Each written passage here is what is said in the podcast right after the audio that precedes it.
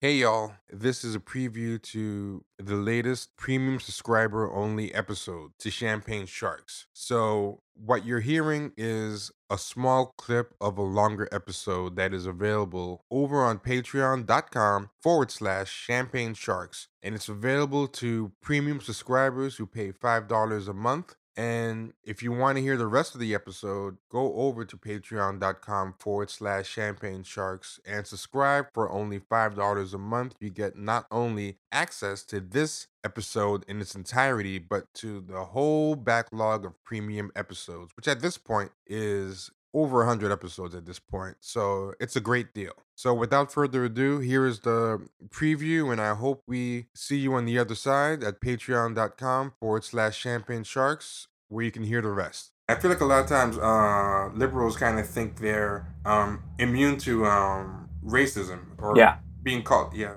No, and and I and I, it goes you know far beyond all this. So you know one of the things I'm struck by, particularly in the last you know I don't know how period, um, you know a, lot of liberals say you know we have to hear black voices, black voices, and um, nobody is very interested in hearing from Clarence Thomas. Now I will say you know just because you want to hear from black voices, it doesn't mean you have to hear every black voice, but he does happen to be the most powerful black person in the United States today. Um, and so I've oftentimes gotten the question, why would you write a book about Clarence Thomas? What what significance is he? And I and it's an odd question to me because nobody would ever say, why would you write a book about Neil Gorsuch or why would you write a book about John Roberts or some other Supreme Court justice? They only say it about Clarence Thomas. Um, That's, and that's a great point. yeah, it, it's it's striking to me. Um, when when would it ever be? When would you ever question the need for a biography or a legal analysis of a Supreme Court justice, who I might add writes more opinions than any other justice in any given year? Number one, has now written over 700 opinions. Number two, number three, um, has been consistently one of the pace setters of throwing down doctrines that initially people bridle at and then come to accept as true. So he was the very first person, just to give an example, to suggest in a Supreme Court opinion that the Second Amendment, the right to bear arms, was a personal individual right. Prior to that, everybody said it was a kind of something for state militias. And he was the first. Uh, and now that's the settled, uh, you know, Barack Obama said the right to bear arms is a personal right. Well, that was Clarence Thomas who first said that on the court, on the modern court. Something pretty interesting too that I noticed, right, is uh, you say the reputation that he has, or like why do you take him seriously? But if you look on Twitter, his his um you know, but by by like uh legal nerds or policy wonks, people will quote or talk about, or sometimes even uh, liberals will like praise uh, in one of his dissents, like um how great or interesting or engaging his opinion opinion was. Even if they disagree with it, it tends to be the most talked about um, opinion or dissent. But it seems like no matter how man- many times his opinion ends up being the most talked about one, it never uh, lasts as far as staying in people's mind that maybe we should change our assessment of him. It's like it becomes an exception each time how engaging or, or noteworthy or, or quotable his his opinion uh, was. Yeah, in fact, um, I, I mean, I've been dealing with this for for many years. Um, and one thing I noticed, I mean, I mentioned to you before about he was discussing the the black codes and Reconstruction, and it was a case I think about um, uh, whether or not uh, use of debt in in punishment or something like that. I can't remember the specifics of the case. So he wrote this opinion, and Ruth Bader Ginsburg also wrote an opinion where she talked about the black codes, and everybody's like, "Oh, look, Ruth Bader Ginsburg, you know, she talks about the Reconstruction, whatever." Now, to be honest with you, that's not all that remarkable that a liberal jurist would do that. I mean, that's part of you know the training. But it, what was more interesting is that Clarence Thomas did it, and it got very little attention. Um, but you're right; uh, it, it doesn't have much staying power. Um, I do think it's beginning to change. I mean, I noticed this, um, you know, right around the time my book came out. Um, there was, you know, I, I, I think because of uh, both the ascension of Neil Gorsuch and, and, and Kavanaugh, uh, Brett Kavanaugh, you know, uh, Thomas really was perceived now as kind of beginning to solidify his hold, and particularly since he's the most senior justice, what that means in any given case where John Roberts, the Chief Justice, is not is on the opposite side, it means that Thomas gets to decide who assigns the opinion. So for instance, in the um, in the LGBT uh, case that we uh, just had, um, uh, Thomas would get to decide who writes the dissenting opinion. Um, same thing with the DACA case that we just had. So you know he's really beginning to come into his influence, and so we're beginning to see more and more articles that talk about Clarence Thomas's Constitution, Clarence Thomas's court.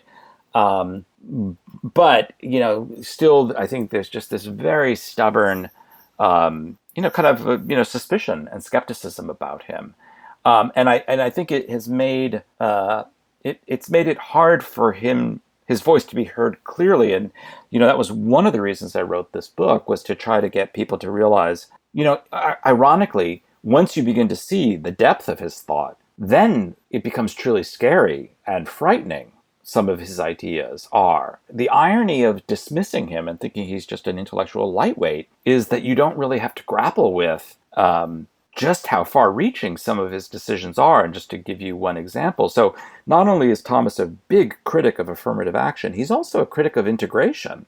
And people don't realize this, but Clarence Thomas is firmly of the belief, and this is where the black nationalism comes in, uh, that integration was a pretty terrible experiment that failed, um, and it failed for good reason, uh, and that black people would do better to build up their own communities and to separate from white communities. Um, this is, you know, there's no other Supreme Court justice. I mean, some of them may believe this, but nobody would ever say it. He says it. But also, what I think is interesting about him is not that he might think that um, you know integration is bad or, or or whatever, but I think other people will think it. But he has a at least professed uh, pro-black reason for it, which I think, uh, I think it's a pro-black reason that um, honestly a lot of black nationalists um, think. And and there was a uh, Malcolm Gladwell, the author, has a podcast called uh, Revisionist History, and um,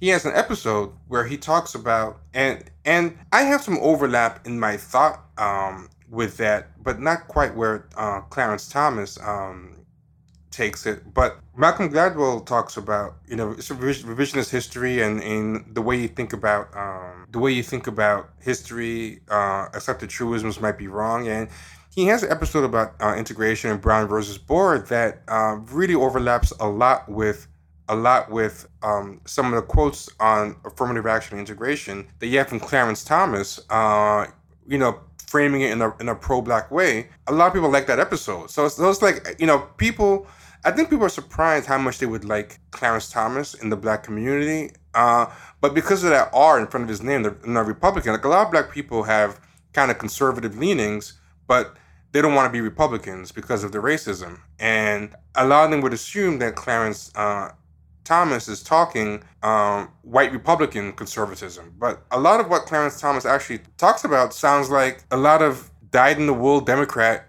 um, black boomer talking points, like people who are Democrats, but basically have a very um, conservative uh, streak. What, was slightly different about uh, Malcolm Gladwell's take, and it's more sympathetic to mine, is that um, like there's a type of idea of integration where just like osmosis, if you put the white kid uh, next to the black kid, that proximity alone is supposed to um, improve the black kids' life, and that the problem with the schools that the black uh, children had is that they, there weren't white people around. And Clarence Thomas kind of talks about that in some of the quotes that you um, give, but where um, someone like uh, Malcolm Gladwell or, or, I differ isn't that the idea that integration is bad, but so much. What I don't like about the integration is that once it was decided to um, integrate, I thought they did two mistakes. One was that they took the resources or whatever out of the black schools and just focused on getting the black kids into the white schools. So a lot of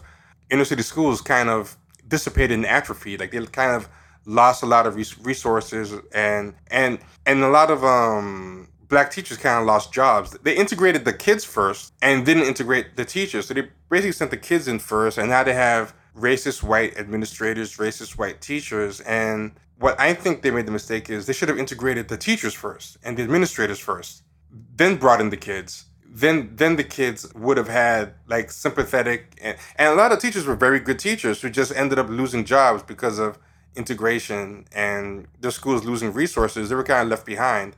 and people just celebrated the kids being there. But Clarence Thomas doesn't go there. He's like 80% in the same ballpark, but he just kind of stops with just leave it segregated. He doesn't try to think of a better integration.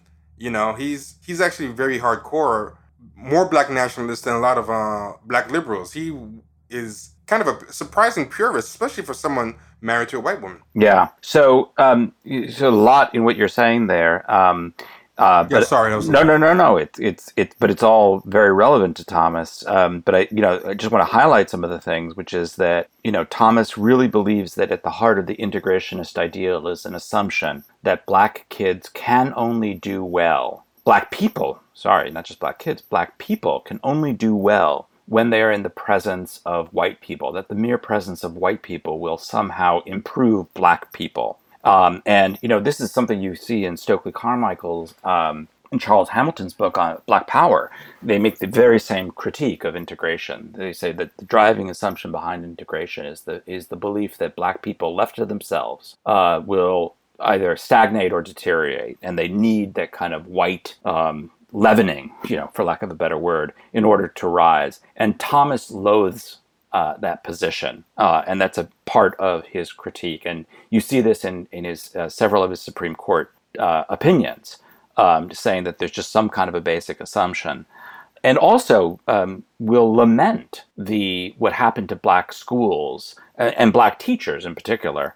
Um, will actually lament that. Um, it reminds me a bit of um, uh, Valerie Jarrett, who was Obama's, you know, senior advisor going back to Chicago days. You know, wrote actually quite a good memoir, memoir.